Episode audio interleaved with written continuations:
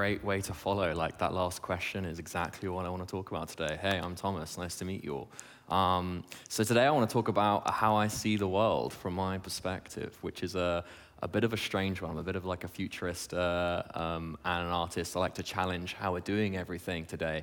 But I'm also a hacker and a programmer, so I have this like weird perspective of all of the back end and how all of that works. So today I'd like to talk to you about what, what I think the history of the future is going to look like.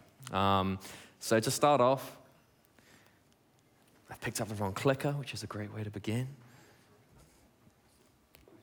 Nope. This one? Well, yep, we're not getting anything. Yeah, we got it now. Sweet. So if you Google me, you'll find a Wikipedia page that I wrote. That was my first fascination with the internet. It's a playground. You can, uh, you can really deceive people on the internet if you know how to manipulate the way that it works. And Wikipedia was one of my favorites because we think of Wikipedia as being this reputable source of where information comes from. And uh, I just made all of that up. Woo! so, uh, where did that come from? Well, I was a magician. I spent the first 10 years of my kind of professional life from the age of 16 being this magician. I would, I would travel around the world and do shows. And what I wanted to do is I wanted to be like world famous, really like successful magician. And, and at the time in like 2009, going up to 2015, I realized Google was kind of king.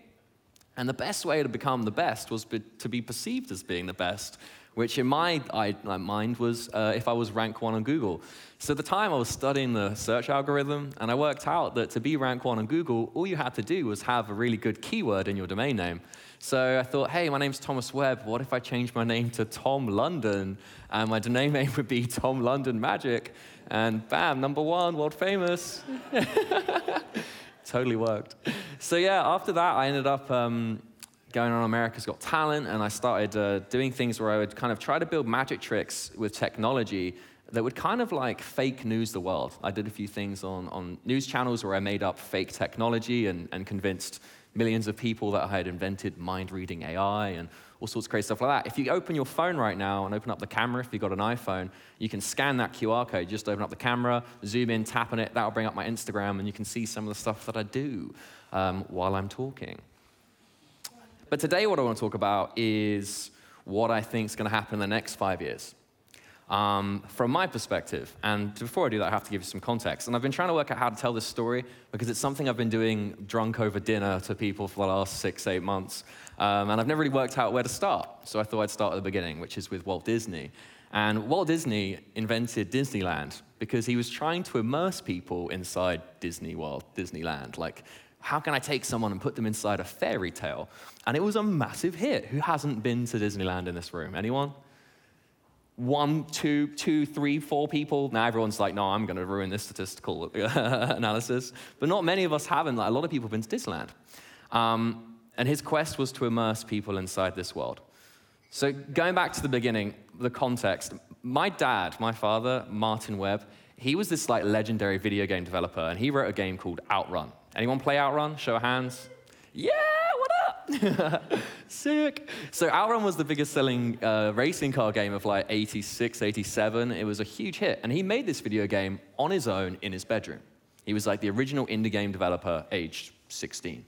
And he tells me this story all the time about how when he was a kid, in the news, all you would see is articles of video game developers driving expensive cars, making loads of money, being world famous. And when he made this game, he didn't get world famous and he didn't make loads of money. And he was like shocked. He made hundreds of video games and it just didn't happen. And he was like, why was this? And his argument was that at the time, in the, in, in the, in the 80s, the government were trying to get people to learn how to code. You know, how do we, how do we have the next technological revolution? We need to teach the kids how to program, right? And how do we do that? Like, what if we start making articles about, hey, like, if you make video games, you can be rich famous. Learn to program, you can be rich and famous. And we'll take some key examples of people who've actually done that. Maybe they're the outliers, the one in a billion that do it. And we'll just hype that up like crazy. And then everyone will want to start learning to code. And that's what happened. He was the first person to pass the programming exams in, in England. And now everyone, loads of people are coding. It's a huge, great big thing. But not everyone's super rich and famous. He also told me this other story. Who had one of these, the Motorola? People don't want to show their age right now, do they? it's the 45th anniversary of this phone. He actually sold these phones, funnily enough. And when he was selling them, one of the arguments people made for not wanting to buy it was that why would I want to be reachable when I'm out and about doing things in my daily life? Like if I'm going to go and hang out with my friends, I don't want work to call me. If I'm going to the pub, I don't want my wife to call me. These were things that he would hear as arguments against buying a mobile phone. Today, of course, what have we all got in our pockets? Mobile phones. We've all adopted the tool. In fact, a month ago, I was in Ibiza. It's like 5 a.m., as you do in Ibiza. And um, my phone's pinging off, and I'm getting tagged in stories. People are taking videos that they've seen. And then the next morning, I get this like messages, messages, messages. Who are you with? Who's that girl you're standing next to?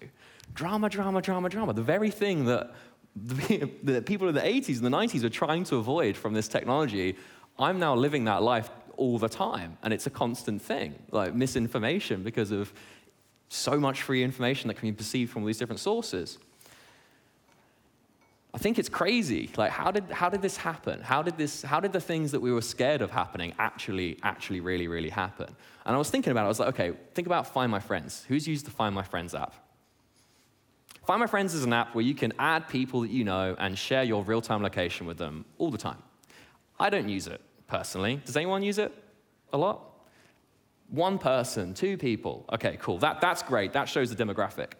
If you hang out with Gen Z kids, you know, 1995 onwards, or Gen Alpha, as we're just talking about, I know a lot of these kids, and they've got like, I do talks all the time for uh, Wired Next Generation or MathCom, which is like, you know, aged 8 to 13, 500 smartest kids in America. And their parents are all Fortune 500 CEOs, et cetera, et cetera. They've all got mobile phones and they're all sharing their locations with each other. Kids have got like 50 friends, all sharing where they are in real time. Can you imagine the drama? I've seen it firsthand.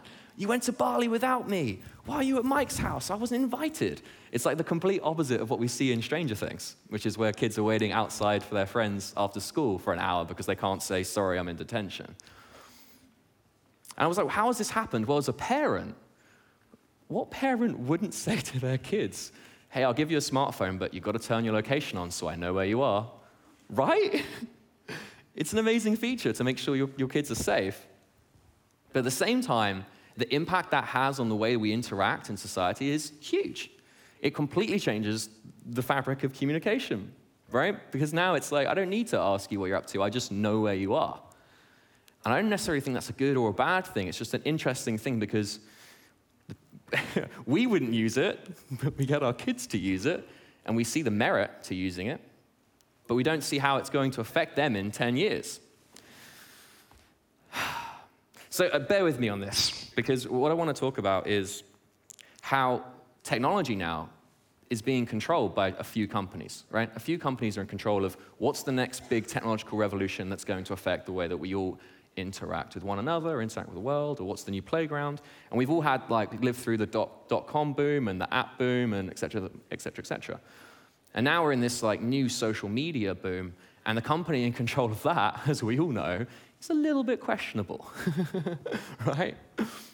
in fact, they're completely unaccountable. They can do anything they want. We can, we can have the whole Cambridge Analytica thing happen, and they'll get fined what is this, like 29 days worth of their revenue or something like that? So they can do whatever they want, kind of. I was walking through Heathrow Airport earlier, and this was the advert that was playing on all of the screens. It's a privacy advert. It's about being able to hide your privacy, like hide your, your timeline from anyone you want, and etc. on Facebook, which is obviously like an answer to this massive privacy scandal that's been going on over the last few years. But what I thought was fascinating about this video is subconsciously, as an artist, all I can see is how Facebook are trying to tell you that how you present yourself in the digital world is pretty much how you represent yourself in the real world, right? You want to hide yourself, hide yourself online. You want to hide yourself from certain people, hide yourself from those people. And that's how, that's how you're reflected in, in the world today. It's like you can just magically disappear because there is only one real world now, isn't there? It's the digital realm. It's like, or maybe there's two, there's this parallel universe, the digital and the real. But it reminded me of this video which came out a few years ago, which is about, uh, it's a concept piece about this person walking through a supermarket and they're augmented reality headset stops working and they can't purchase anything and they lose all their money and the world just becomes this like empty vessel of just QR codes. And I was like, wow, this looks just like, in a way, the, the video I just showed you, almost. Do we agree with that a little bit? No. well, let me explain this a little bit more. AR and VR, I'm sure we all know the difference, right? Augmented reality and virtual reality. My definition would be augmented reality is a tool. Augmented reality you could define as being like a base, like a club, uh, the wheel, the flour mill. They're things that have augmented our lives and made them better, right? And now we think of augmented reality as something that we see through a, through a phone. You know, how can I use the phone to see the world in a different way? And virtual reality is more along the lines of what Walt Disney was talking about, which was about immersing people inside a fictitious world uh, like an imaginary world. Now, these two things are really like super on my mind. As an artist, I'm asked all the time to create things that are going to be immersive and something people have never seen. And I've been working a lot with how can I break the barrier between people and the things that they're perceiving that are digital without using like a screen? How can I do it where it feels totally immersive? And these two things are just playing around in my mind all the time. Who's used these Snapchat filters? Who remembers Snap Inc? Yeah, a few of us for sure, right? What happened to Snap Inc? They disappeared off the face of the planet, didn't they? Sad times. I mean, they had it good. They were doing a good thing right there. But then Facebook came along and copied their model completely. And Facebook are totally done now. Like, Facebook isn't really, uh, Insta, uh, sorry, Snapchat, look at me, social media everywhere. Snapchat's pretty much dead now, and Instagram have taken over. So, just, I'm look, hear me out, it sounds crazy, but I've been looking at things recently. I'm like, okay, a lot of people don't know that Facebook own Instagram, which I think is crazy. And they bought them for a billion bucks in 2012. And a lot of people still don't know that, that that's just Facebook. So you've got Instagram, right? Like biggest, one of the biggest social networks in like the Western world. You've got WhatsApp, which they bought for 16 billion, in 2014.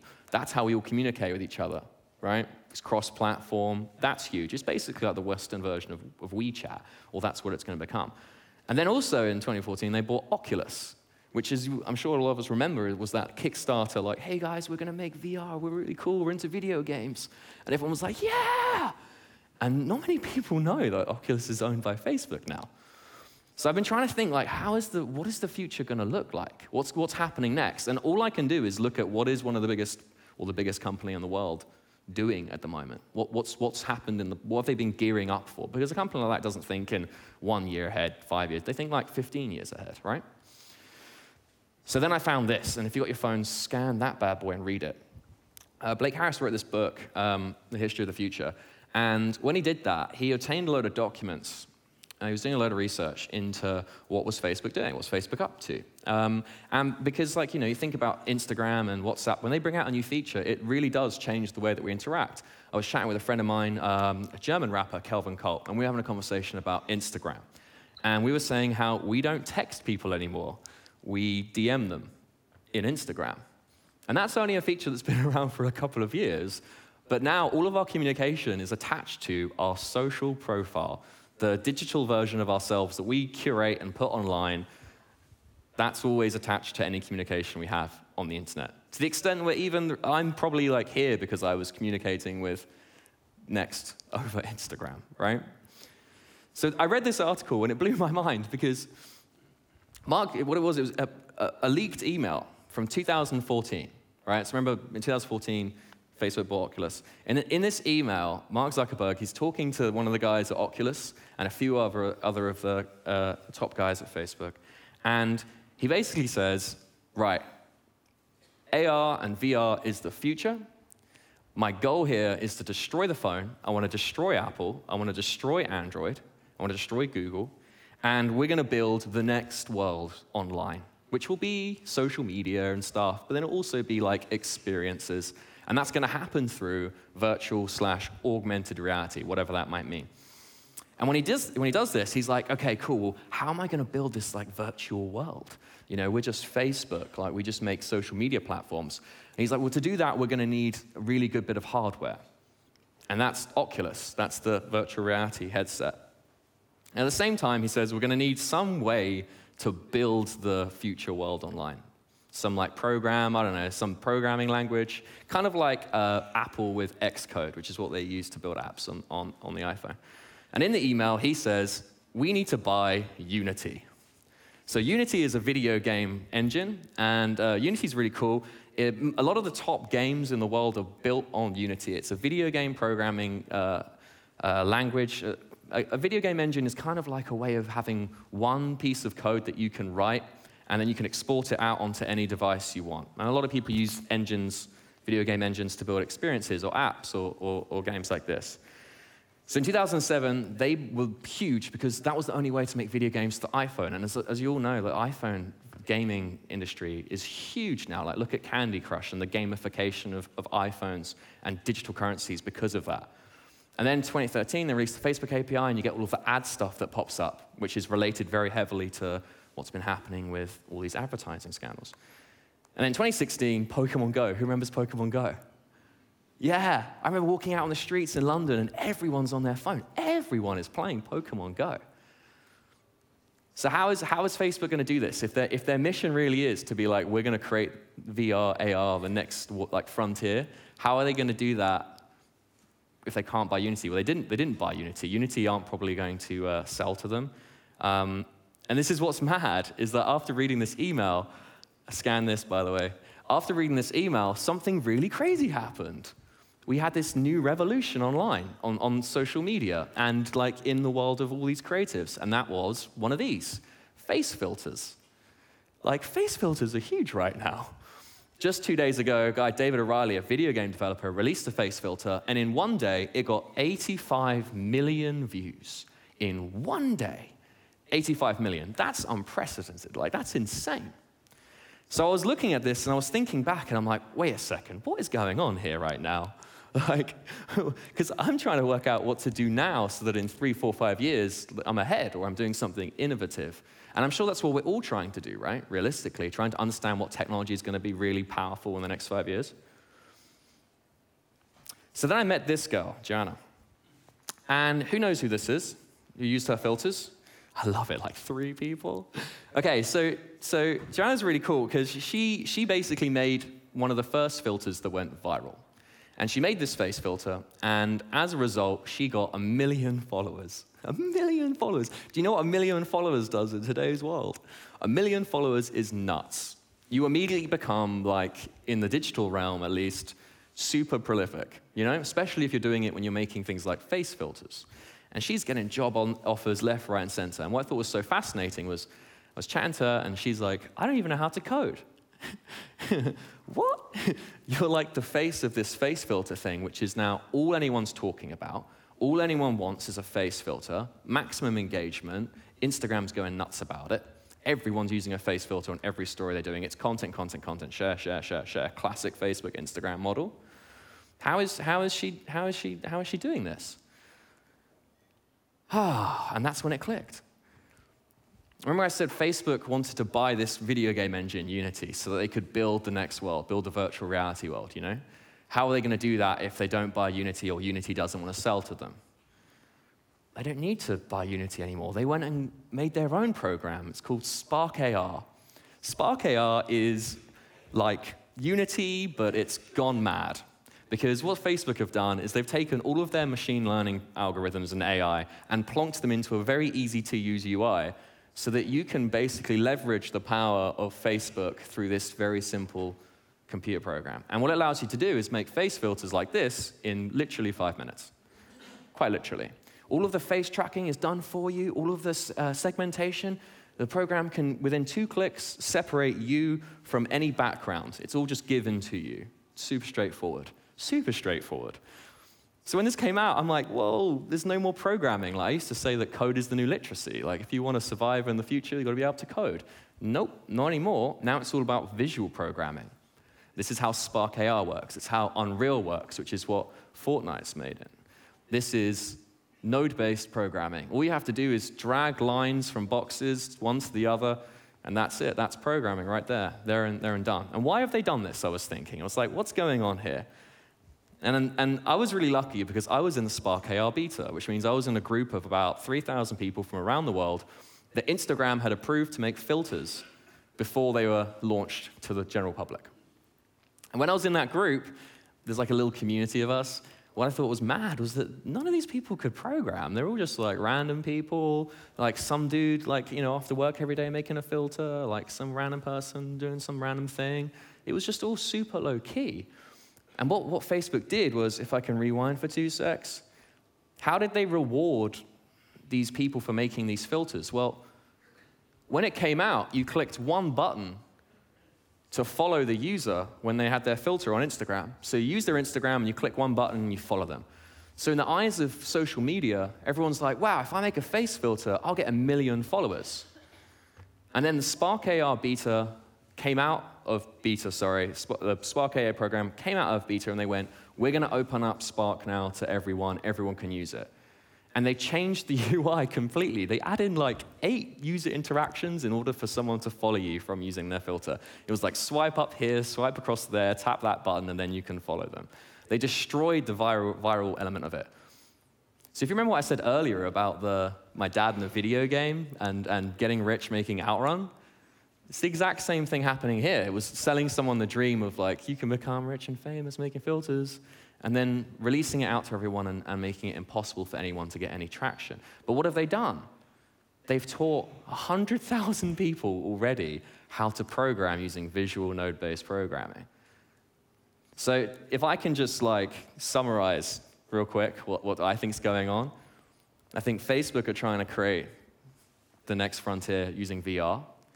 They just released Libra, which we all know about, which is obviously not to do anything to do with real world currency interaction. It's all going to be how do we pay for things inside a virtual world.